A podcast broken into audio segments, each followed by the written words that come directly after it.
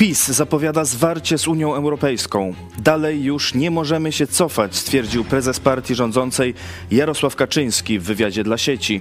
Sekretarz generalny PiS Krzysztof Sobolewski w Jedynce mówi, że nie pozostaje nic innego, jak wyciągnąć wszystkie armaty, które są w naszym arsenale i odpowiedzieć ogniem zaporowym. Donald Tusk straszy polexitem.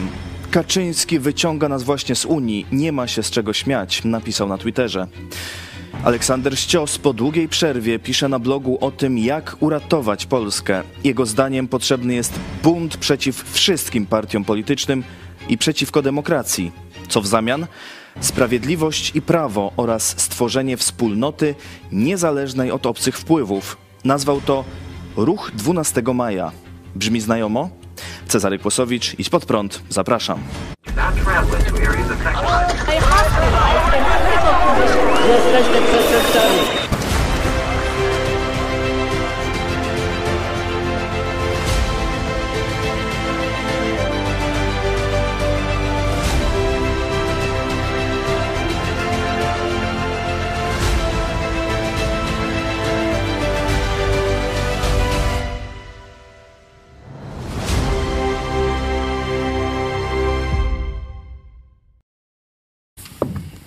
Witam serdecznie, to jest Idź Pod Prąd na żywo, jak zawsze od poniedziałku do piątku o godzinie trzynastej. Moim gościem jest pastor Paweł Chodewski, szef telewizji Idź Pod Prąd. Witam Ciebie i Państwa znowu bardzo serdecznie. Witam. Kaczyński zapowiada zwarcie z Unią, Tusk straszy polexitem, a Aleksander Ścios proponuje bunt przeciw wszystkim. O tym dzisiaj powiemy. Ciekawe, że Aleksander Ścios no, po dłuższej przerwie w pisaniu na, na swoim blogu nazwał to tę swoją, powiedzmy, inicjatywę czy propozycję Ruch dwunastego maja. Coś mi to przypomina, ta nazwa. Ruch jedenastego listopada, oczywiście. No. Była taka próba, widać jak to był, że tak powiem, groźny dla establishmentu kierunek działania, żeby organizować Polaków poza systemem, poza systemem okrągłostołowym. Zaraz to zostało, że tak powiem, rozbite bardzo szybko metodami państwowymi, o tak powiem, państwowymi, znaczy trzeciej R P, no już tam Tam niektórzy by tu mogli myśleć, no co to za państwo, to tak jak P R L, no czy to było państwo polskie, czy nie, no.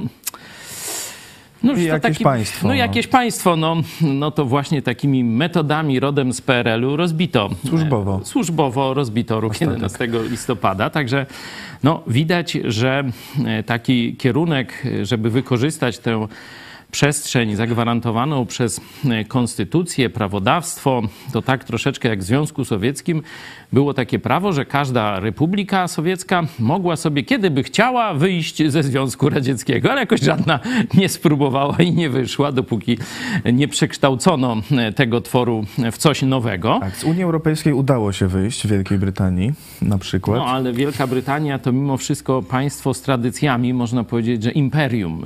I to, tak, to imperium Imperium, które weszło już pod koniec do tego e, europejskiego kociokwiku e, z takimi celami wolnorynkowymi, nie? Bo wtedy e, niestety socjaliści brytyjscy e, do spółki z częścią konserwatystów wprowadzili tak wielkie socjalistyczne zdobycze w Wielkiej Brytanii, że to, co proponowała wtedy w latach osiemdziesiątych czy siedemdziesiątych jeszcze e, Unia Europejska, wtedy to się jeszcze oczywiście inaczej nazywało, to była wolność gospodarcza. I tu nawet Thatcher wtedy no, za tym mówiła, że no, to jest większa wolność gospodarcza niż u nas, no to idziemy, nie?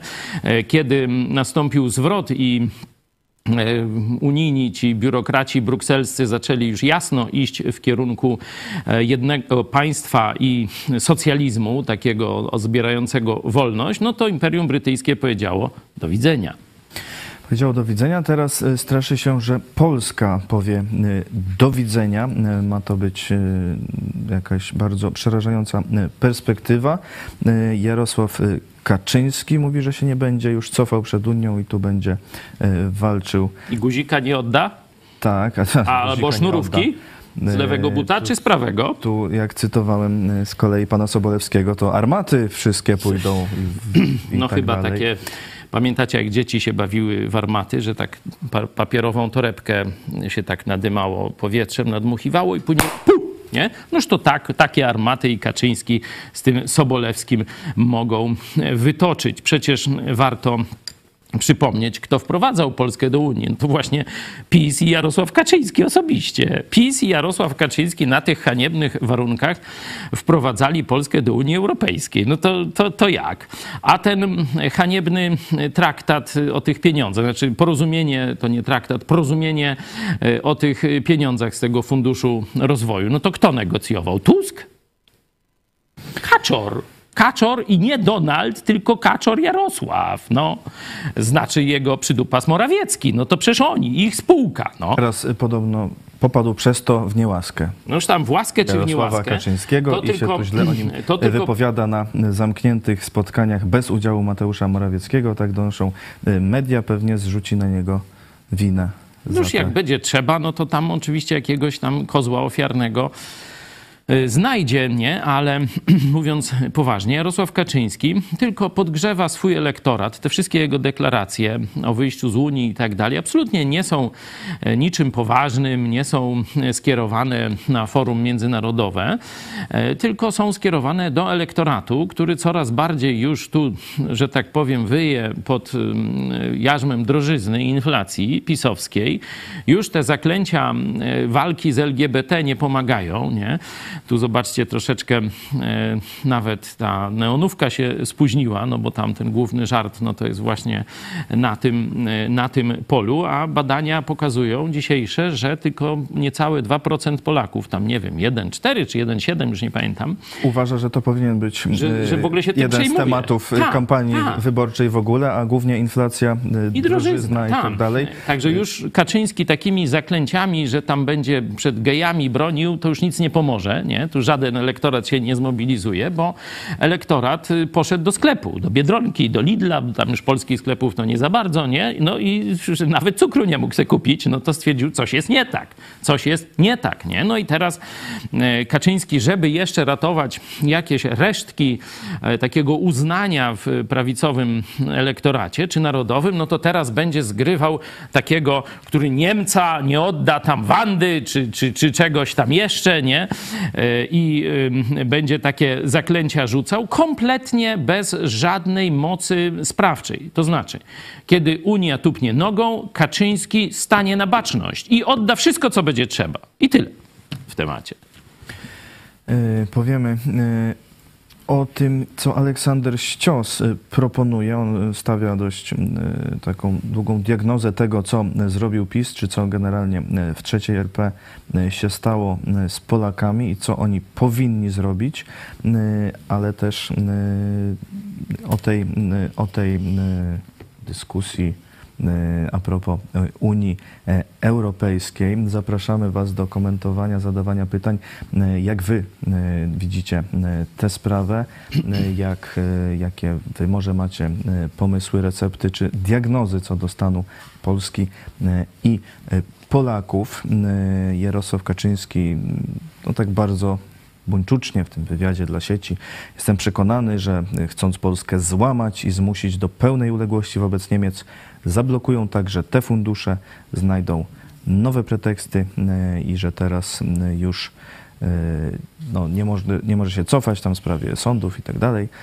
Ale powiedział, gdybym wiedział, że Polska otrzyma główne pieniądze z budżetu europejskiego, to miałbym inne podejście. No właśnie o tym mówię, nie? Że to jest tylko kwestia, za ile się sprzeda, a nie czy się sprzeda. Nie? Także tu te takie kwestie ideowe, czy jakieś ewentualne wyjście z Unii, to, to, to w ogóle to, to jest tylko zagrywka wyborcza, żeby tam elektorat troszeczkę podbudzić, no bo z jednej strony Kaczor Donald, tam wtedy ten elektorat pro europejski będzie tam jakoś ożywiał, no a ten taki troszeczkę eurosceptyczny i tak dalej. Także to jest zabawa i o tym naprawdę szkoda czasu. Nie poświęcamy temu uwagi w programach, bo to jest teatrzyk. Ten artykuł Aleksandra Ściosa jest no, troszeczkę ciekawszy, nie? Tak, do tego chcę przejść, ale żebyśmy na początek zarysowali, jak ta, powiedzmy, debata w mediach, czy ten teatr się, jak, jak się rozgrywa na tej scenie. No z drugiej strony właśnie Donald Tusk tu nawiązu, nawiązuje do tych słów Sobolewskiego i że tu nie ma się co śmiać, że nas wyprowadzą z Unii i że to będzie straszne. Aleksander Ścios, no przez kilka miesięcy nic nie pisał. Mhm. Na blogu, trochę na Twitterze. Nawet, nawet to uzasadnił. Tak, to później uzasadnia. Um, przyznaję, tu cytuję, przyznaję, od wielu miesięcy rezygnuję z pisania tekstów. Świadomość, że przekleństwo obojętności dotknęło również czytelników bloga bez dekretu, nie ułatwia znalezienia konkluzji. Czyli no... Z jednej strony próbuje, ale z drugiej strony przyznaje, że ta droga jest też drogą donikąd i że nawet sam uległ tej rezygnacji i przestał pisać. Trochę pisa, pisze oczywiście na Twitterze, często po prostu przypomina dawne teksty, może też stwierdził, że no już tyle napisał, napisał że wszystko, że może starczy tylko powtarzać to samo, no po co przepisywać to inaczej. Zaczyna od diagnozy Polaków, swoich rodaków. Stwierdza, że zostali skutecznie uodpornieni na wszelkie przejawy zła, hańby i zdrady. Nie jest ich w stanie poruszyć żaden, choćby najbardziej spektakularny objaw patologii i twierdzi, że to sukces Prawa i Sprawiedliwości. No tak, tu możemy zacytować pierwsze zdania partii rządzącej, czyli PiS-owi. Udała się rzecz bez precedensu. Większość moich rodaków została skutecznie uodporniona na wszelkie przejawy zła, hańby i zdrady i nie jest ich w stanie poruszyć żaden, choćby najbardziej spektakularny objaw patologii. Nie? To jest rola, czyli zwycięstwo, można powiedzieć, partii Jarosława Kaczyńskiego, partii, która się nazywa nomen omen Prawo i Sprawiedliwość, rzekomo z Biblii. My ich nazywamy zwykłą, zwykłą katokomuną. No i tu z tą diagnozą się absolutnie zgadzamy. To jest gnicie państwa, to jest demoralizacja narodu polskiego i PiS to robi skuteczniej, podkreślam, skuteczniej niż poprzednie ekipy.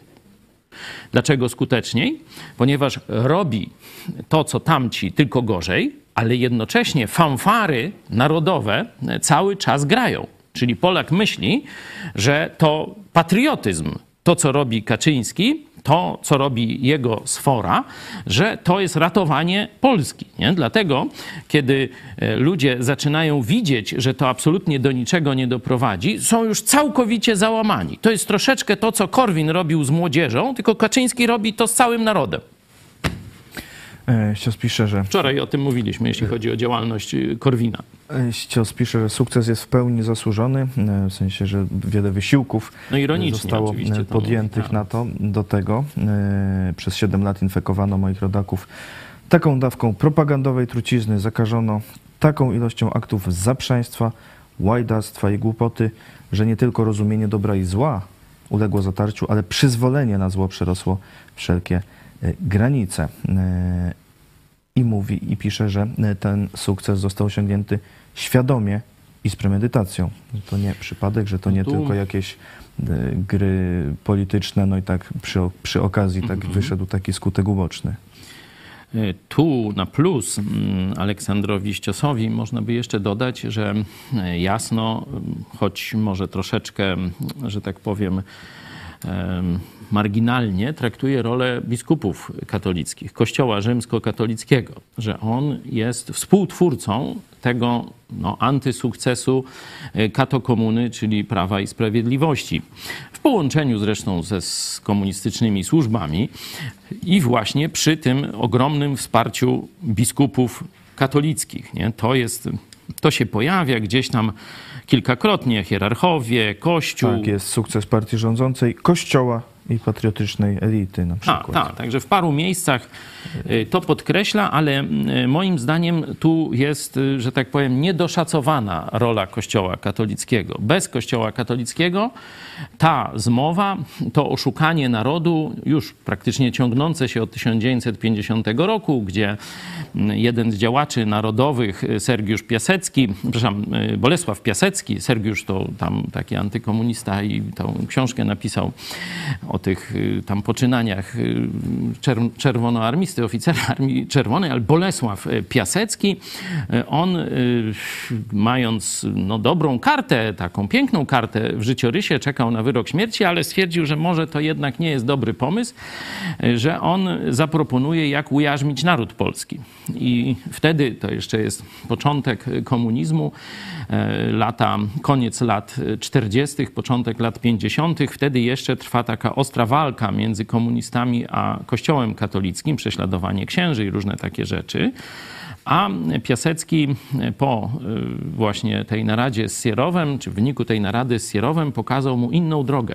Powiedział, walcząc z Kościołem będziesz tylko wzmacniał naród, będzie to długa walka, owszem, tam część się uda zastraszyć, ale reszta będzie tam w podziemiu cały czas knować i tak dalej, i tak dalej. Ja ci pokażę drogę łatwiejszą i dającą większą gwarancję sukcesu. Otóż biskupi katolicy są ludźmi o bardzo wysokich aspiracjach, ale o bardzo niskich wartościach moralnych. Nie? Wystarczy ich odpowiednio podejść, no inaczej mówiąc, sypnąć im gotówką i przywilejami, a oni na wszystko się zgodzą i poprowadzą ci, mówi do ruskiego przedstawiciela K G B i tak dalej, tego Sierowa, oni ci dadzą w prezencie naród polski. Oni ci pr- przyprowadzą do twojej komunistycznej sieci cały naród, nie? No i wtedy podpisano rok tysiąc dziewięćset pięćdziesiąty porozumienie katolickich biskupów. Jeden tam biskup Kaczmarek tylko się wyłamywał, a Wyszyński podpisał. Wyszyński podpisał wszyściuśko i tak dalej. I w zamian za pewne przywileje, za pieniądze biskupi katolicy zgodzili się na kolaborację z tym totalitarnym ustrojem komunistycznym. Nie? Nawet Watykan, jeszcze wtedy antykomunistyczny, ich potępił za ten ruch. I to do dzisiaj trwa. Także ten element nie jest, że tak powiem, jasno wyartykułowany w diagnozie społeczeństwa polskiego. Jest ten brak diagnozy Aleksandra Ściosa, który wypełniamy w takim no, razie. No już tam, żebyście wiedzieli, że bez współdziałania Kościoła katolickiego, księży i biskupów, to oduraczenie narodu, to ta demoralizacja narodu nie byłaby możliwa. Ten sojusz tronu i ołtarza. To jest zmora, to jest śmierć narodu polskiego. Tego w tym artykule troszeczkę zabrakło, choć pewne elementy są. Pewne elementy są, ale to główną winę składa na partii obecnie rządzącej. A ja właśnie bym odwrócił. A no przecież... To, że politycy się sprzedają, no to to jest dosyć normalne. A to, że Kościół, partia, który twierdzi, że jest... Partia rządzi od paru lat, czy no właśnie, ta czy inna, a, a Kościół a. ma wpływ na umysły. Kościół... I... Kaczyński nie powołuje się często na Jezusa Chrystusa, choć niekiedy mu się zdarza. A Kościół się powołuje, że on tu reprezentuje jego na ziemi. Nie? Czyli zdrada, kiedy jest taka sama zdrada biskupów katolickich i jakichś pseudopolityków, pseudopolskich, czy jakich tam nazwać, to wina Kościoła katolickiego, jego hierarchów jest zawsze większa niż wina przywódców politycznych. Tak jak i Jezus, zobaczcie, w swoich tych oskarżycielskich mowach zapisanych w Ewangelii nie atakował ludzi, którzy tam współpracowali politycznie z Rzymem. Atakował przede wszystkim religijnych faryzeuszy, że to oni sprzedali Boga za mamonę. To oni są, można powiedzieć, gangreną narodu żydowskiego wtedy. To oni doprowadzili do totalnej destrukcji i e, można powiedzieć takiego właśnie oduraczenia, o którym mówi dzisiaj Aleksander Ścios, tylko dwa tysiące lat temu, części narodu żydowskiego. Nie? Czyli przeciwko właśnie religijnym faryzeuszom. Dzisiaj biskupi katolicy i księża są ich odpowiednikami.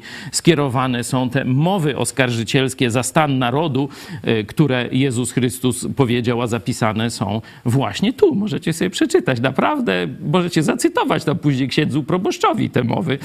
To na pewno się ucieszy i was tam przyjmie chlebem i solą albo kopem w dupę. No, to już tam ryzyko po waszej stronie. No, możecie z księdzem dialog przeprowadzić na temat słów Jezusa. Tu widać ten brak, na przykład kiedy wymienia y, Ścios, y, jak... Y, Prze, przebiega destrukcja świadomości społecznej, wpojenie, że wolno zdradzać i nienawidzić polskości, zachować miano Polaka, można drwić z praw ludzkich i boskich i być nazwanym sędzią. trzeba łgać i szerzyć propagandę, by być dziennikarzem. No o księżach właśnie nie pisze, że no, też, właśnie jakoś, jakoś... że też tutaj jest całkowite odwrócenie. Dalej pisze no, o tym, o czym też często mówiliśmy, o tym rozgrzeszeniu przez PiS kolegów z opozycji w pierwszej kadencji. Tak, tu były te raporty i tyle. Te tam audyty w ministerstwach, aha, miały być niby te zamykania i tak dalej, ale yy, nic z tego nie wyszło. A mówi, tu ciekawym jest też ten podział na pierwszą i drugą kadencję. Yy, już tam pierwszą to dawno mamy za sobą, wielkie obietnice, że tu będzie taka, powiedzmy, dekomunizacja, ukaranie zbrodni różnych komunistycznych i z czasów trzeciej R P. Yy, ksiądz Popiełuszko, Smoleńsk, nic oczywiście z tego nie wyszło. Druga kadencja tej partii upływa na umocnieniu poczucia bezsiły i całkowitym rozbrojeniu Polaków. Rozbraja się nas nie tylko z woli działania, ale z pamięci i odwagi, z dumy i aspiracji. Rozbraja z poczucia obowiązku i narodowej powinności, nie? Czyli zabiera się nam marzenia, można tak powiedzieć, nie? Z pamięci, odwagi, dumy i aspiracji. To jest odarcie Polaków z wszelkich złudzeń i tu Aleksander Ścios słusznie analizuje sytuację i ocenia, że głównym celem PiSu jest pozbawić nadziei. To, co myśmy już też wielokrotnie mówili, że nic nie da się zrobić. Nie? Tak mają myśleć Polacy. Mogą widzieć te różne, no można powiedzieć, nadużycia, ten, no, nie wiem jak to nazwać, to takich złych słów trzeba by używać, takich mocnych słów, nie? Bo nadużycia to jest, wiecie, no tam coś robią dobrze, a, a część niedobrze. To jest zaprzaństwo na, na gigantyczną skalę, czyli ludzie rozsądni już zaczynają to widzieć, ale rozkładają ręce i mówią, nic nie da się zrobić. Także część jest oduraczona tymi pięćset plus, tymi zaklęciami biskupów, że to jest tam polska partia i różne takie tam rzeczy. No a część jest zrezygnowana. Tak czy siak nie ma woli działania w narodzie. Naród żyje w beznadziei. To jest zasługa katokomuny, czyli PiSu i biskupów katolickich. Następnie wymienia... jak PiS z kolei współpracuje z Rosją. Między innymi ochrona środowiska byłego W S I, czyli brak publikacji aneksu, brak profesjonalnych służb, czy działalność rosyjskiej agentury. Poza tym brak jakiejkolwiek polityki wschodniej. Reaktywacja polsko-rosyjskiej grupy do spraw trudnych, utrzymywanie centrum polsko-rosyjskiego dialogu i porozumienia, odżegnywanie ludzi PiS od uznania Rosji za wroga, co Andrzej Duda swego czasu mówił, że to nie wróg, tylko sąsiad. No uzależnienie też jeszcze można by dodać od rosyjskiego węgla. Przecież zobaczcie, nie? Tu chyba nie ma o tym, ale to widzimy, że przecież likwidowano polskie kopalnie, a w to miejsce był import węgla głównie z Rosji. No, no to, to też jest zbrodnia pisowska. No. Yy, także... Yy... O tym też często y, oczywiście mówiliśmy. No, wcześniej to jeszcze z pierwszej, w pierwszej kadencji to y, zaliczył to y, zapomnienie czy nierozliczenie y, tragedii y, smoleńskiej y, czy zamachu smoleńskiego. Nie ma smoleńskich zdrajców, pachołków Putina ani chwalców Cyryla, którzy wspólnie z Rosją chcieli ewangelizować Europę, to też chyba nawiązanie też do biskupów, biskupów katolickich, ale takie zawoalowane, nie? Tu nie powie, że biskupi to śmierdzący zdrajcy, którzy zdradzili Boga i Polskę, nie? Tylko takie jakieś no, delikatne hopsztosy, nie? No tak trzeba trochę jaśniej ludziom mówić, moim zdaniem. No właśnie, może jakoś Aleksander Ścios nie chce aż tak jasno mówić, nie wiem, o biskupach.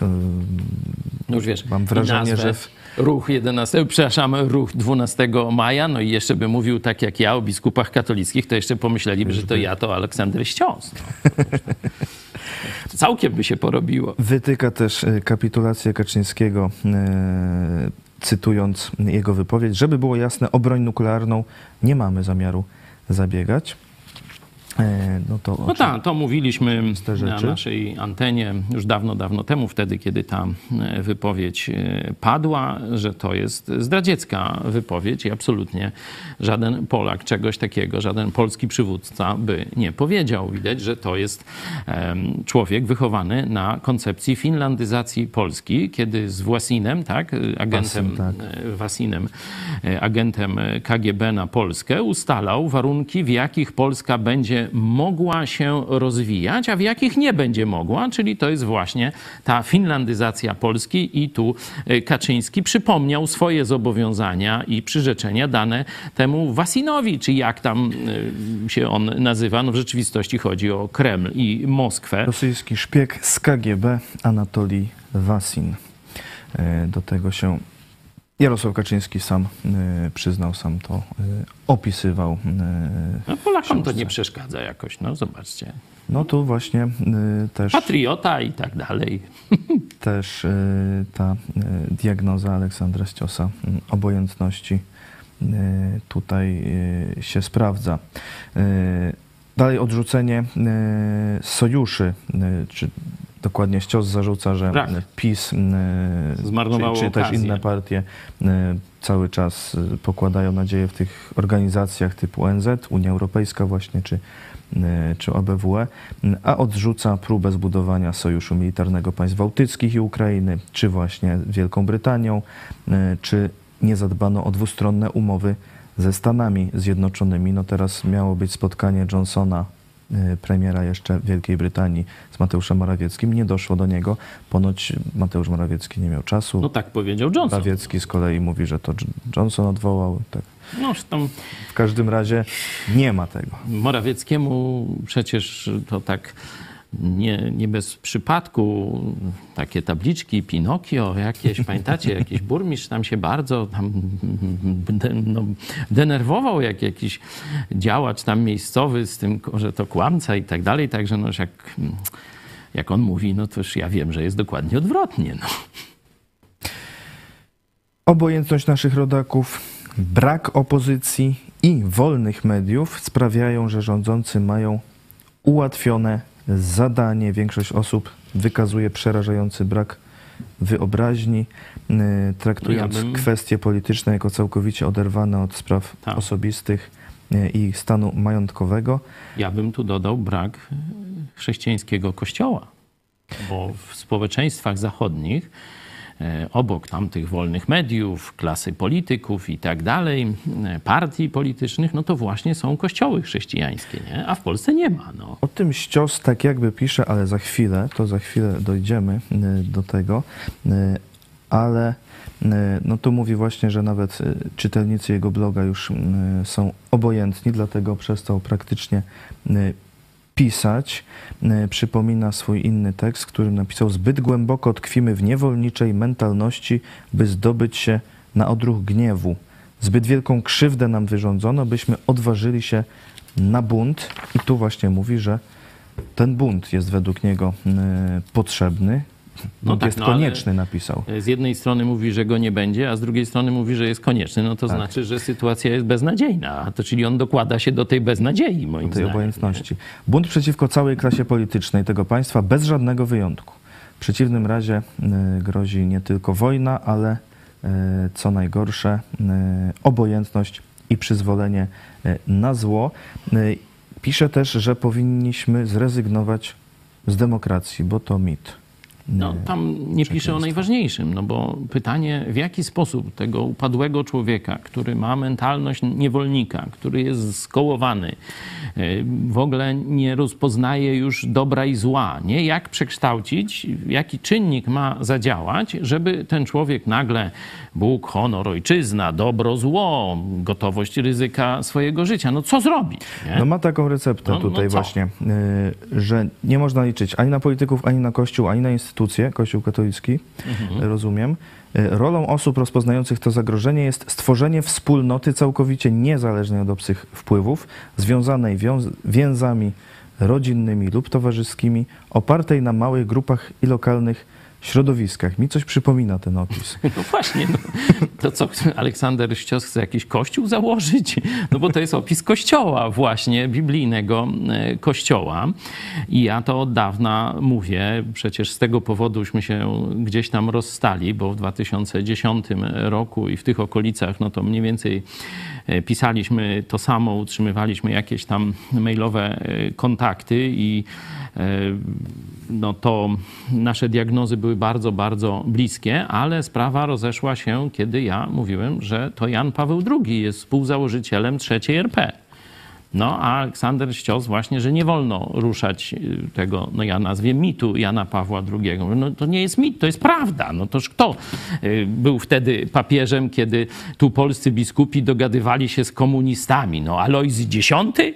No nie, no Jan Paweł drugi. Noż to to za jego zgodą ten nowotwór, jakim ale jest Aleksa- trzecia, rozumiem, trzecia Aleksander, R P powstała. Aleksander no. Ścios chce utrzymać mit, że tak nie był. No ja nie wiem, co on chce, ale wtedy tam zaczął blokować, różne takie przykre tam rzeczy robić. No już tam nie, ja tam nie, nie jestem specjalnie pamiętliwy, bo rozumiem, że tu emocje części katolików biorą górę nad rozumem i nawet tak człowiek o, zdolny do takich analiz jak dzisiaj, ta zaprezentowana, którą omawiamy, no nie poradzi, nie potrafi poradzić sobie z emocjami dotyczącymi Jana Pawła drugiego, no i tego wpływu współczesnego Kościoła katolickiego na Polskę, a ten wpływ jest haniebny, niszczący i to on jest odpowiedzialny za to, że Polska gnije, nie? I to dzisiaj, no to już tak troszeczkę to zaczyna przezierać z tego artykułu, także to gdzieś powoduje moją nadzieję, że część elity katolickiej, no widzi ten upadły, czy, czy destrukcyjny, destrukcyjną rolę biskupów katolickich i ich organizacji, organizacji kierowanej przez papieża komunistę z Watykanu i zaczynają mówić, no bo to, co ten przepis, który tutaj ma powstać, że jakieś małe wspólnoty oddolne, nie? To zobaczcie, no to, to jest to, co my od lat robimy, co Jezus Chrystus i jego apostołowie robili. Tak właśnie Imperium Rzymskie zostało, można powiedzieć, przemienione pomimo prześladowań, pomimo tam tych aren z, z dzikimi zwierzętami, różnych takich rzeczy, to właśnie te lokalne wspólnoty biblijnych chrześcijan, uczniów Jezusa Chrystusa, przemieniły tamten świat. No i do dzisiaj to właśnie uczniowie Jezusa są solą tej ziemi i tyle. I tyle w temacie. Tu się nic nie zmieniło, także no, straciliśmy ponad dziesięć lat. Szkoda, że tu Aleksander Ścios wtedy, dziesięć lat temu, nie doszedł do takich wniosków, że to Kościół katolicki jest zakałą i trzeba budować kościoły chrześcijańskie, nie? On tego, mówię, tu wprost nie mówi, no ale ten opis, no to, to, to, to jest właśnie, jakie te wspólnoty będą, to co? Koło gospodyń wiejskich, nie wiem, futbol klub, co to będzie, nie? No to o, O H P se założycie, no co to, to wiecie, no. Tu kolejna taka uwaga, zobaczcie. Ludzie pokroju Aleksander Ścios i inni tacy, którzy mówią, jak naprawić Polskę. Prawie pięć stron, nie? Dobra diagnoza, wszystko fajnie, nie? Rozpoznanie stanu państwa, stanu partii, zdrady narodowej, stanu społeczeństwa na piątkę, nawet na szóstkę w tej nowej skali. Wszystko się zgadza. No mówię z tym, z tym minusem, że tu rola Kościoła katolickiego, ale dobra, no niech tam, niech tam będzie. No i teraz przechodzimy, no to co zrobić? Nie? To byś się spodziewał, że no diagnoza, no to tam jakiś ważny fragment, ale jednak fragment. Ale wstęp. Jakiś wstęp, no a najważniejsze będzie, co zrobić? Co my mamy, Polacy, robić? Nie? No i tu jest zdanie właśnie, które przeczek- przeczytałeś. Rolą osób rozpoznających to zagrożenie jest stworzenie wspólnoty całkowicie niezależnej od obcych wpływów. Wspólnoty związanej więzami rodzinnymi lub towarzyskimi, opartej na małych grupach i lokalnych środowiskach. I nic więcej.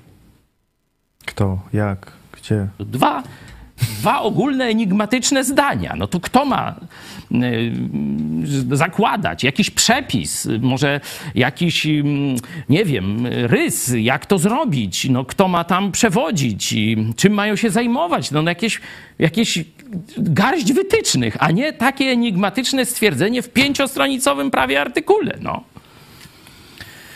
co to jest. No tak, no tę lukę też... Ja też przestałem czytać te analizy, bo do tych analiz to sam se mogę dojść, nie? To to widzę i podobnie oceniam, ale nie mogłem znaleźć recepty, bo wcześniej był jakiś długi marsz, no ale też nie wiadomo, kto ma iść na przedzie, gdzie to ma iść, jak i tak dalej. Którędy, dokąd, z kim. A teraz jakieś lokalne wspólnoty towarzyskie, nie? No i to jest rozwiązanie dla Polski, no. Wcześniej profesor Zybertowicz miał ten archipelag. No to już było troszeczkę konkretne, ale też się utopiło w pisowskim Głowyszambie, nie? Wysepki się tak potopiły. Kontynent nie powstał tak, jak miał powstać. Ale telewizja Idź Pod Prąd powstała. Tu zasługi profesora Zybertowicza są nigdy nie zapomniane. Jak najbardziej. Oprócz tego przepisu, który tak no, trochę jak to zrobić napisał, no to wcześniej pisze, trzeba odrzucić mit demokracji, a w jej miejsce wprowadzić twardy dyktat prawa i sprawiedliwości. Ale już też jak to ja. zrobić, to, to nie wiem, jak to... Prawa i Sprawiedliwości przez małych liter, nie, nie Prawa i Sprawiedliwości partii, tylko... No tak, może, no to jest może trzeba by od Sprawiedliwości typowa, i Prawa powiedzieć, a, żeby się komuś nie myliło. Typowa komunistyczna metoda przejąć nazwy. Nie? Przejąć nazwy. Prawo i Sprawiedliwość właśnie tego dokonało, nie? Że przejęło biblijną nazwę, że Bóg miłuje prawo i sprawiedliwość, nie? I to jest prawda i do tego się Aleksander Ścios odwołuje, a oni nazwało, nazwali katokomunistyczną partyjkę.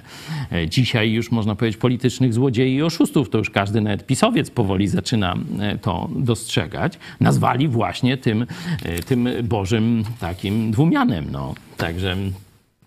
To, to jest typowa sowiecka mentalność, żeby zamieniać znaczenie pojęć, nie? Że na przykład bohaterowie polscy, żołnierze wyklęci to są tam zaplute karły reakcji, a sługusy Moskwy to są patrioci, nie? No to tak, tak właśnie dokładnie Prawo i Sprawiedliwość, Kaczyński, Jarosław do, do, takiego zabiegu dokonali na Polakach dzisiaj, nie? Dlatego nazywamy ich katokomuną, no.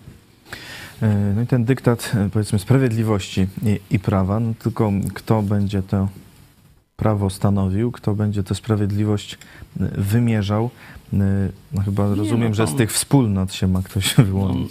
No, to są absolutnie nieokreślone mrzonki, no i, i stąd, panie Aleksandrze, no niestety nie znam pana osobiście, no bo jest pan pod pseudonimem, no to też utrudnia, no bo jeszcze może by tak ktoś pomyślał, że może Aleksander Ścios zastąpi tu Piłsudskiego i stanie na czele, no ale jak pan działa pod pseudonimem, no to to, to się nie, nie, nie wydarzy, nie? To można uświadamiać ludzi pod pseudonimem, bardzo szanuję ten zakres pana pracy, ale jeśli pan twierdzi, że tym rozwiązaniem ma być przewrót majowy, bo tak końcówkę tu czytam diagnozę z przemówienia Piłsudskiego, że właśnie te partie zniszczyły państwo, no i stąd przewrót majowy.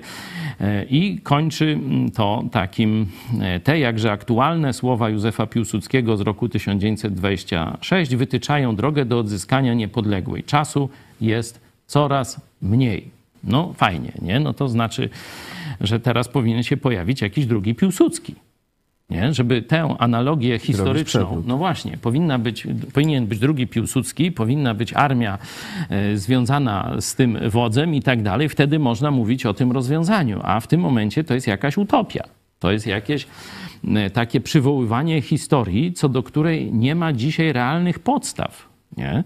Bo możemy mówić, że to niech będzie jak pod Grunwaldem, albo pod Wiedniem, nie? Albo pod Warszawą w tysiąc dziewięćset dwudziestym roku. No tak, no ale mieliśmy inne społeczeństwo. No i teraz my musimy działać na społeczeństwie, które mamy. Nie? To troszkę tak jak po powstaniu styczniowym, które... już całkowicie, można powiedzieć, pogrzebało taką, takie marzenie o powstańczej drodze do niepodległości, pojawiło się pokolenie pozytywistów i oni mówili, nie, no my musimy zapracować na niepodległość. My musimy zapracować przemianą najpierw siebie, bo czym zajmowała się szlachta w czasach rozbiorów? Mówię, ten przykład parku i budowaniem. pałaców. No, budowaniem pałaców i parków. Coraz większe, coraz większe. Tam jest historia, to pod Bodaczowem na Zamojszczyźnie jest Kle, Kle, Klemensów, Klemensów. Klemensów pałac letni właśnie rodu Zamojskich. I tam jest tabliczka i można sobie zobaczyć, kiedy ten park i pałac się powiększał i popatrzeć na historię Polski. To Polska tak, a fortuna Zamojskich tak, nie? Czyli to oczywiście jest tylko jeden z przykładów, to i w wielkich rodach magnackich i w mniejszych szlacheckich było podobnie. Przecież to już Kościuszko chciał chłopów uwolnić od pańszczyzny, a polska szlachta nie chciała, nie? Przecież to dopiero car właśnie w trakcie powstania styczniowego, gasząc, można powiedzieć, powstanie, zlikwidował pańszczyznę, nie? Także polska szlachta absolutnie nie widziała potrzeby zmiany wewnętrznej. I to był największy problem polskiej elity. I to dała kontreformacja. Bo jezuici chcieli Polski głupiej. Dlatego właśnie ten okres po reformacji, kiedy wchodzą jezuici i to się nazywa kontreformacją, nazywa się łacina, czyli Kościół rzymski, jezuici, dziecina, czyli durnota, oduraczenie polskiej szlachty, jak to z rosyjska można by powiedzieć, i pierzyna, czyli własne wygody, własne pałace, majątki, rozrywki i tak dalej. I tak przez mniej więcej dwieście albo i więcej lat żyła polska szlachta, aż pojawiło się to pokolenie, pokolenie pozytywistów, którzy powiedzieli, przecież to, byli, to była też w dużej części szlachta, nie? Raczej ta biedniejsza, ale jednak szlachta, nie?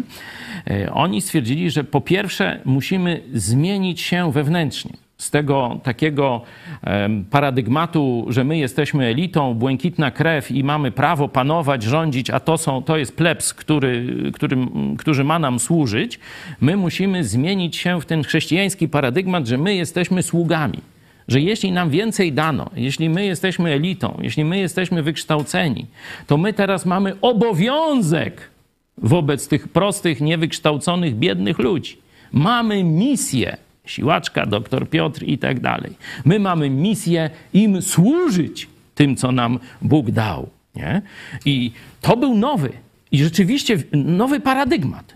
Wielu młodych ludzi, moja babcia Teodozja Chojecka, to właśnie jest też z tego pokolenia, dlatego, że tak powiem, miałem przyjemność przebywać wiele lat z, tym, z takim człowiekiem, który myślał właśnie w, w pozytywistycznych kategoriach Siłaczki czy doktora Piotra. Nie? I oni wiedzieli, tak, mają wykształcenie, mają nowoczesną wiedzę. No to mają iść w najciemniejszy lud. I ona poszła tu, gdzieś pod Józefów, Opole Lubelskie, w taką wieś, że tam, wiecie, tam zawracały wrony tam, nie? Już nie będę mówił, bo dzisiejsi mieszkańcy się może tam obrażą. Teraz już mają asfalt, wszystko jeździ, tego, ale wtedy to wrony zawracały, nie? dwadzieścia kilometrów do jakiegoś tam cywilizacji, do Kraśnika czy Józefowa było, nie? To, to był jej los, nie? I piechotą często musiała te, ten dystans, żeby tam po jakieś związane ze szkołą rzeczy, czy po wypłatę, żeby iść, no to tyle musiała pieszo przemierzać. Ona poszła służyć. Ona niczego nie oczekiwała dla siebie, nie? I to pokolenie zasłużyło na niepodległość.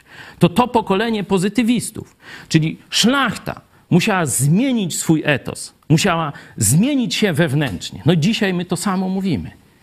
Nie będzie nowej elity, bo każdy, kto wchodzi do polityki, jeśli nie ma zmienionego wnętrza, to zostanie tak przenicowany jak Rachoń, który przecież zas- zaczynał z, jako fajny młody chłopak, dziennikarz, taki antykomunista, narażał się i tak dalej. A potem wszedł do tam zarządu czy gdzieś spółki Srebrna, potem wszedł do telewizji rządowej. No i co z chłopa zostało? No to zobaczcie. To jeśli nie będzie Jezusa Chrystusa w sercu, to tak z każdym się stanie, który tam wejdzie. I o tym niestety Aleksander Ścios wam nie powie.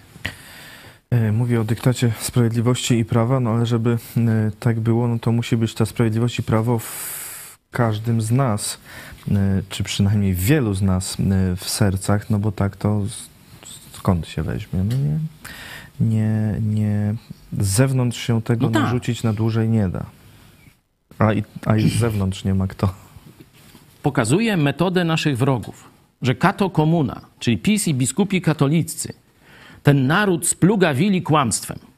Kłamstwem perfidnym, kłamstwem ubranym w, w szaty jasności, kłamstwem ubranym w szatki niby prawdy. To przecież apostołowie mówią, zobaczcie sobie list do Koryntian, apostoł Paweł na przykład mówi o tym, że właśnie słudzy diabła przybierają postać aniołów światłości, nie? I w tym sensie jeszcze łatwiej zwodzą prostaczków. Że Polska została spodlona kłamstwem biskupów katolickich i pseudoopozycji demokratycznej. No to jakie jest remedium? Albo inaczej, bo to jest oczywista odpowiedź na kłamstwo, to prawda. Gdzie jest prawda? Sam Jezus powiedział, sprawdźcie sobie, Ewangelię Jana czternaście, sześć. Ja jestem drogą, prawdą i życiem. Nikt nie przychodzi do Ojca inaczej, jak tylko przeze mnie. Droga do prawdy jest tylko przez Jezusa Chrystusa. Tadeusz, sądzę, że pan Ścios ma absolutnie rację co do buntu przeciw wszystkim partiom układu okrągłostołowego. A demokracja jest dobra, gdy społeczeństwo jest dojrzałe, obywatelskie i elity polityczne prawdziwe. No i media i silne kościoły jeszcze trzeba by, no ale no rozumiem, że tu nasz widz też to ma w głowie. Polska nie ma chrześcijańskich kościołów. Znaczy ma, ale one są w, w, roz, w takim mniej więcej rozcieńczeniu jak leki homeopatyczne, czy jak się tam nazywa, nie? Naprawdę jeszcze jest nas mało. Każdego dnia coraz więcej. Dziękuję, że oglądasz nasz program, że może zgrzytasz zębami, może co ten Chojecki pieprzy tam, jakieś Biblię, jakieś... Przecież ilu przed tobą tak, że tak powiem, reagowało? No ja wiem, no ja wiem, no ale mimo wszystko ktoś musi to Polakom mówić. No i tam już różne gromy się na mnie tam sypią, no ale to mówię, nie? I do niektórych to dociera. I dzisiaj też dotrze do kolejnych. No to się modlę. I wcześniejśmy się modlili dzisiaj też za ciebie, żeby dotarło, nie? Stąd Polska, ta elita katolicka, czy wyrastająca można, bo już nie wiem, czy Ściosa tam do tej katolickiej elity, bo już tam trochę krytykuje ten Kościół, to nie wiem, czy go jeszcze zaliczyć, czy nie. Tu z kolei no, taki działający jawnie to jest... ksiądz profesor Kobyliński, no to on też przecież mówi o zgniliźnie Kościoła katolickiego i że nie widzi żadnej szansy dla Kościoła katolickiego w Polsce, tylko upadek, nie? Też, ale księdzem jest. Ale księdzem, no właśnie, to, to jest to, nie? A księdzem dalej jest, nie? No to mówię, szansy nie widzi, a kasę bierze, no. No ja wiem, że oni sobie tam układają to, że jakby zrzucili sutannę, to by ich wyrzucili z uniwersytetu, U K S W, nie daliby im kasy, nie, do mediów by ich nie zapraszali. No tak, ale takie myślenie to jest myślenie człowieka niewierzącego. No bo jeśli Panem wszystkiego jest Bóg, a ja jestem Jemu posłuszny, to co mam się przejmować jakąś kasą, telewizją, mediami czy układami politycznymi? No to Bóg mnie wyniesie, jeśli będę Jemu wierny, nie? No tak powinien człowiek wierzący myśleć. Doktorze, przepraszam, profesorze Kobyliński, czy się mylę? No to proszę mnie poprawić, no. Tadeusz jeszcze co do historii. Na temat przewrotu majowego nie mogę się wypowiadać. Za moich czasów program szkolny tak był ułożony, że historia nowożytna była po łebkach i według linii. No wiecie. To możemy wiele... powiedzieć, bo może faktycznie niektórzy nie wiedzą. dwunastego maja tysiąc dziewięćset dwudziestego szóstego, do tego nawiązuje Aleksander Ścios. To jest właśnie data przewrotu majowego, stąd ruch dwunastego maja przeprowadzonego przez... Ale to gdzie, gdzie się można ale... zapisać do tego ruchu? No, no właśnie, to jest, to jest właśnie... Bo trzeba ruszyć. No, to dobra, no. Ruszamy na koń wsiędziem, ja z synowcem, nie? Szlachta jakoś to będzie. Na czele, nie? To żeby jakoś... Chyba tak. Znaczy tu nawet nie ma kto na czele, także... No właśnie, no nie ma naczelnika, no mówię. Gdyby był Piłsudski, to można by ludzi mamić jakimś przewrotem. Ale bez Piłsudskiego żaden przewrót tu się nie dokona. Bo do przewrotu trzeba organizacji. No i tyle. A nie ma. Z drugiej strony można by też powiedzieć, no przewrót wtedy się odbył, no ale y, Polska jednak po jakimś czasie padła. Tak, no właśnie, nie, bo nie uchroniło. To. To jest, to jest druga strona tej, można powiedzieć, zmiany, że póki jeszcze żył Piłsudski, to jakoś to trochę hulało, nie? No bo to był rzeczywiście człowiek wielkiej idei i mądrości geopolitycznej szczególnie, ale po śmierci Piłsudskiego, no to to już w ogóle, to, to było mniej więcej podobny stan jak ten przed przewrotem majowym, czyli parę lat tylko, można powiedzieć, normalności ten przewrót dał Polsce, a tej wielkiej jednostki jak zabrakło, no to sanacja tak zwana, czyli uzdrowienie, nie? Sanatorium, uzdrowisko, no to to mniej więcej stąd pochodzi, no po prostu stała się dokładnie taką samą strefą łupów politycznych, personalnych, głupoty i tak dalej, jak ta Polska sprzed przewrotu majowego. Nie? Także zobaczcie, to nie systemy, nie przewroty, nie bunty, tylko zmiana serc narodu może dać trwałą zmianę. I my jeszcześmy się do tego nie doczekali w Polsce. Doczekaliśmy tego, co zrobili pozytywiści i Bóg dał dwadzieścia lat, można powiedzieć, na e, znowu próbę zbudowania Polski, ale zobaczcie, że o ile rzeczywiście posz, poszła Polska w kierunku tam nowoczesności, nowego troszeczkę nowych relacji społecznych, już bardziej tam ta równość wszystkich klas, nie? Jakoś tam, co prawda, jeszcze dalej biskupi, to książęta, moja babcia też osobiście poznała Wyszyńskiego, no i, i nie mogła wyjść, że tak powiem, z takiego niemiłego zaskoczenia, jakim to pyszałkiem był ten człowiek. Przynajmniej w latach pięćdziesiątych, kiedy go spotkała, nie? Osobiście tam jedli obiad i w jakimś tam, w jakimś dialogu coś, nie pamiętam już tych szczegółów, ale przecież ja jestem księciem kościoła. Zobaczcie, że ten monarchiczny, feudalny system był w jego głowie. Nie? On był księciem kościoła. Nie? No cóż, toż tam, to wiecie, na jaką kolaborację tych księciów kościoła wzięli komuchy, no i tyle. I tyle piszą jeszcze widzowie a propos polexitu. Mariusz, jeśli by pozwolić PiS czy innym łajzom przeprowadzić polexit, w co jakoś wątpię, żeby faktycznie chcieli, to tak nas załatwią, że się w Polsce całkiem nie podniesiemy. No ale dawać się tak doić w Unii Europejskiej też nie można, bo efekt mhm. będzie ten sam. To jak Czechy sobie dają radę. No tutaj Aleksander Ścios pokazuje stracone szanse, już na to zwróciłeś uwagę, mianowicie, że wojna Putina, agresja na Ukrainę, no dała pewną szansę Polsce podnieść się z tego niebytu państwowego poprzez sojusz z Ukrainą, sojusz wojskowy, Litwą, Łotwą, Estonią, być może później z Czechami. Nie? Czyli zobaczcie to jako pierwszą taką szansę, którą PiS, Kato Komuna zmarnowali. Później jeszcze jest tam dwustronny układ ze Stanami Zjednoczonymi. To wszystko, Idź Pod Prądśmy mówili, ale zobaczcie, jedynym środowiskiem, Po, poza takimi nielicznymi głosami z kręgów politycznych, tu prezydent Duda coś tam powiedział, czy prezydent Zełenski, a Duda nie zaprzeczył, o tak, minister Ardanowski coś jasno powiedział w tej sprawie, jedynym środowiskiem okazali się polscy pastorzy. Zobaczcie, jest nas tak niewielu w Polsce, ale to właśnie zorganizowani polscy pastorzy zabrali głos w tej sprawie sojuszu polsko-ukraińskiego, później także z państwami bałtyckimi, Czechami, Słowacją, być może innymi sąsiednimi narodami. Czy możemy, możemy przypomnieć, przypomnieć to, żeby nie być gołosłownym? Pastorów, pastorzy za sojuszem Polski i Ukrainy.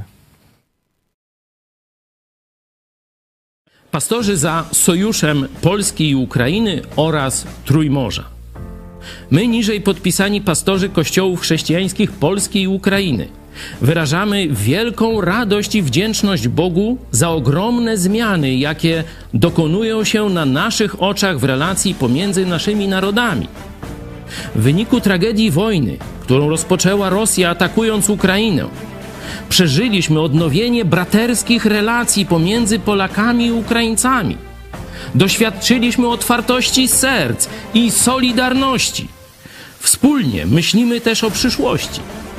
Zdecydowanie popieramy inicjatywy polityków ukraińskich i polskich, którzy mówią o dalszym zacieśnianiu naszych relacji. Prezydent Wołodymyr Zełenski, ukraińska deputowana Kira Rudyk oraz doradca prezydenta Andrzeja Dudy minister Jan Krzysztof Ardanowski mówią o potrzebie sojuszu Polski, Ukrainy, Litwy, Łotwy, Estonii, Czech, Słowacji oraz być może innych państw obszaru Trójmorza. Potrzeba wyniesienia naszych relacji państwowych na nowy poziom wynika zarówno z naszej historii, kultury, wielowiekowego braterstwa, jak i z doświadczenia tych samych zagrożeń. W pojedynkę im nie sprostamy. Razem możemy odegrać dziejową rolę w przywracaniu pokoju, stabilizacji i dobrobytu dla naszego regionu i całej Europy. Modlimy się, by Bóg dalej otwierał nasze serca i umysły, obdarzał mądrością nasze narody, powodował w nas ofiarność, wzajemny szacunek i braterską miłość. Prosimy Boga, by dał naszym politykom i rządzącym świadomość zachodzących właśnie teraz dziejowych przemian oraz wizję przyszłości, zgodną z Jego wolą. Jeśli chcesz, by niezależne od dotacji rządu dziennikarstwo przetrwało i rozwijało się w Polsce, poświęć dosłownie kilka minut na wsparcie telewizji Idź Pod Prąd. Nasza telewizja utrzymuje się dzięki comiesięcznemu wsparciu widzów. Jeśli uważasz, że rzetelnie spełniamy swój dziennikarski obowiązek, codziennie zapewniając Ci informacje, komentarze, analizy, a także sporą dawkę humoru, zachęcamy Cię do wsparcia naszej telewizji. Jak to zrobić? Wejdź na stronę idźpodprąd kropka pl slash wsparcie. Wybierz cel wpłaty. Możesz jej dokonać przez DotPay, PayPal, Blik lub tradycyjnym przelewem z tytułem darowizna. Gramy i gnamy dalej. Apel pastorów i apel o wsparcie telewizji Idź Pod Prąd, tak żeby te wolne media w Polsce istniały. Dziękujemy wszystkim, którzy już to wsparcie w sierpniu przesłali. Jak przesłać wsparcie? Oczywiście na stronie idźpodprąd.pl ukośnik wsparcie. Tutaj też powiem, że bardzo się cieszę, że taka wspólna inicjatywa polskich pastorów ujrzała światło dzienne, bo wiecie, że w sprawach politycznych to jest wielka, wielka rzadkość. Pastorzy części kościołów polskich, nie tylko, no, obawiają się takiego jasnego zaangażowania w politykę, no bo stracą tam popularność części tam wiernych, czy, czy, czy jakąś tam narażą się na krytykę. No różne są te Temu, tego powody, a tu e, oprócz pastorów ukraińskich, no, którzy bardzo dobrze rozumieją tę tematykę, to właśnie też pastorzy z kręgu Kościoła Baptystów e, poparli tę inicjatywę. Bardzo dziękuję za to i e, cieszę się, że w innych kościołach, denominacjach też narasta to przekonanie, że nie możemy stać z boku, że to jest czas właśnie, kiedy kościoły chrześcijańskie, choć w Polsce nieliczne, to mogą pokazywać jasno kierunek. Dlaczego my? Bo przecież nie demokracja, nie większość ma rację. To Jezus Chrystus ma rację, a to właśnie Jezus Chrystus jest uwielbiany i poznawany w kościołach biblijnych. No to nic dziwnego, że pastorzy pokazują właściwy kierunek. No, wystarczy sobie obejrzeć film Patriota, no i też nie będzie wątpliwości, jak się zrodziła Ameryka, jak tamten bunt przeciwko e, wysokim podatkom, niszczeniu godności człowieka, braku wolności e, i tak dalej, i tak dalej. No gdzie się zrodził? No to dzisiaj, jak kto jeszcze nie oglądał tego filmu, no to niech zobaczy. Film Patriota. Polecamy kościoły. Mel Gibson, to taki tam katolik dosyć tam, że tak powiem, jasno się określający i taki występujący często pod tą, no, że tak powiem, barwą katolicką, nie? Nawet taką, powiedziałbym, skrajnie katolicką, nie? Bo on taki lefebrysta czy sedewakantysta może nawet, ale to już zostawmy te spory wewnętrzne katolikom. No to zobaczcie, nawet w tym filmie, gdzie on gra głównego bohatera, rola pastorów protestanckich i kościołów biblijnych jest jasno i wyraźnie pokazana. Kościoły protestanckie, kościoły biblijne, no to mogą być właśnie wspólnoty związane więzami rodzinnymi i towarzyskimi, albo i silniejszymi niż rodzinne, jak mówili e, uczestnicy obozu mega kościoła, oparte na małych grupach i lokalnych środowiskach, o których pisał Aleksander Ścios, myślę. A i tu nie tylko organizacja jest kluczowa, nie tylko zbudowanie zaufania w tych właśnie grupach, które opisuje, rodzinnych, towarzyskich i tak dalej, ale przemienione serca. Ci ludzie wyszli właśnie z tego stanu moralnego upadku, tchórzostwa, obojętności, rezygnacji, rozkładania rąk. Każdy mówi swoje świadectwo i opowiada, który aspekt tego upadku był dla niego bardziej dojmujący i z którego Jezus Chrystus i tylko Jezus Chrystus go podniósł i wyzwolił. Nie? Jeśli tego nie powiemy Polakom, to te wszystkie pięć stron analizy można będzie, wiecie o co obić. Bez rozwiązania w Jezusie Chrystusie jesteśmy dalej w czarnej dziurze albo gorzej. Rozwiązanie w Jezusie Chrystusie. Tym yy, zakończmy yy, ten dzisiejszy, dzisiejsze wydanie Idź Pod Prąd na żywo. Jak zawsze od poniedziałku do piątku o trzynastej, a dziś o osiemnastej jeszcze no oczywiście dogrywka, a za chwilę pomyśl dziś pastora Chojeckiego, co to znaczy pełnić wolę Boga i kartka z kalendarza Piotra Setkowicza, rozejm między Rzeczpospolitą a Szwecją. Zachęcamy też do sklepiku, gdzie pojawiły się ramki pod tablicę rejestracyjną i y, oczywiście są też inne gadżety z logo Idź Pod Prąd, między innymi koszulki, a także najnowszy numer magazynu Idź Pod Prąd, Pray for Ukraine. Mam tu taki fizycznie pięknie wydany. Polecamy. Pastor Paweł Chodewski był dziś naszym gościem. Dziękujemy bardzo. Dziękuję Tobie i Państwu i polecam czytanie tego artykułu i komentowanie, dyskutowanie, bo myślę, że diagnoza jest dobra, ale rozwiązanie niekompletne. No, diagnoza też, tam rolę Kościoła trzeba pogłębić, ale od tego jest telewizja Idź Pod Prąd. Ten tekst na blogu Aleksandra Ściosa pod, adre- pod adresem bezdekretu kropka blogspot kropka com. Zachęcamy do lektury i do komentarzy. bezdekretu blogspot kropka com. Dziękuję bardzo, dziękuję Państwu. Do zobaczenia. Co to znaczy pełnić wolę Bożą? W Ewangelii Marka Jezus tłumaczy, to jest trzeci rozdział, trzydziesty pierwszy do trzydziestego piątego werset, co to znaczy prawdziwa rodzina. Tam jego matka i kuzyni próbują go, że tak powiem, wysłać do psychiatry, że mu tam coś szajba odbiła. Jezus wtedy mówi, kim są jego prawdziwi bracia, prawdziwa matka i mówi, ktokolwiek czyni wolę Bożą, ten jest moim bratem i siostrą i matką. No, to takie dosyć ogólne sformułowanie, pełnienie woli Bożej. Wielu ludzi twierdzi, że mieli jakieś objawienia, że gdzieś ich Bóg posłał, ale nigdzie nikt inny tego nie słyszał i twierdzą, że pełnią wolę Bożą.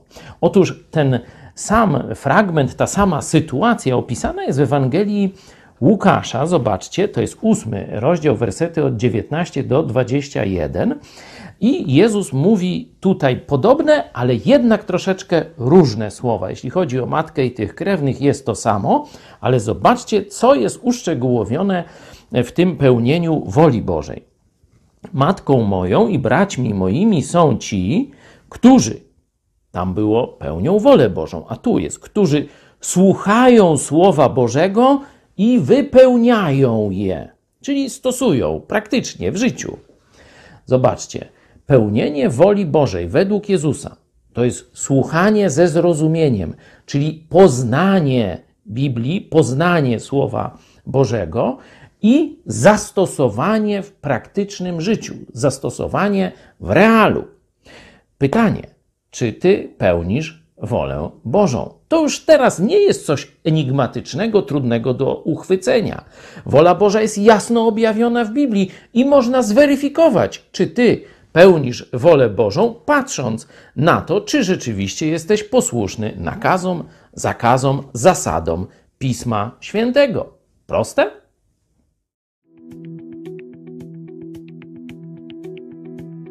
dziesiątego sierpnia tysiąc sześćset dwudziestego drugiego roku hetman polny litewski Krzysztof Radziwiłł zawarł ze Szwedami zawieszenie broni. Kończyło ono kolejny etap wojen polsko-szwedzkich, który rozpoczął się niemal dokładnie rok wcześniej, dziewiętnastego sierpnia tysiąc sześćset dwudziestego pierwszego roku, kiedy król szwedzki Gustaw Adolf wylądował pod Parnawą i rozpoczął podbój Inflant. Armia szwedzka liczyła około osiemnastu tysięcy żołnierzy, a Radziwiłł miał ich tysiąc pięciuset i nie był w stanie powstrzymać przeciwnika. Nie mógł też liczyć na wsparcie. Wszystkie wojska koronne i część litewskich przygotowywały się do odparcia najazdu tureckiego. Szwedzi zdobyli Rygę, następnie twierdzę Diament, Mitawę i Wolmar. Radziwiłł powiększył swoje siły do trzech tysięcy żołnierzy i odebrał Mitawę, ale przekonał się, że Szwedzi nauczyli się już walczyć z husarią i o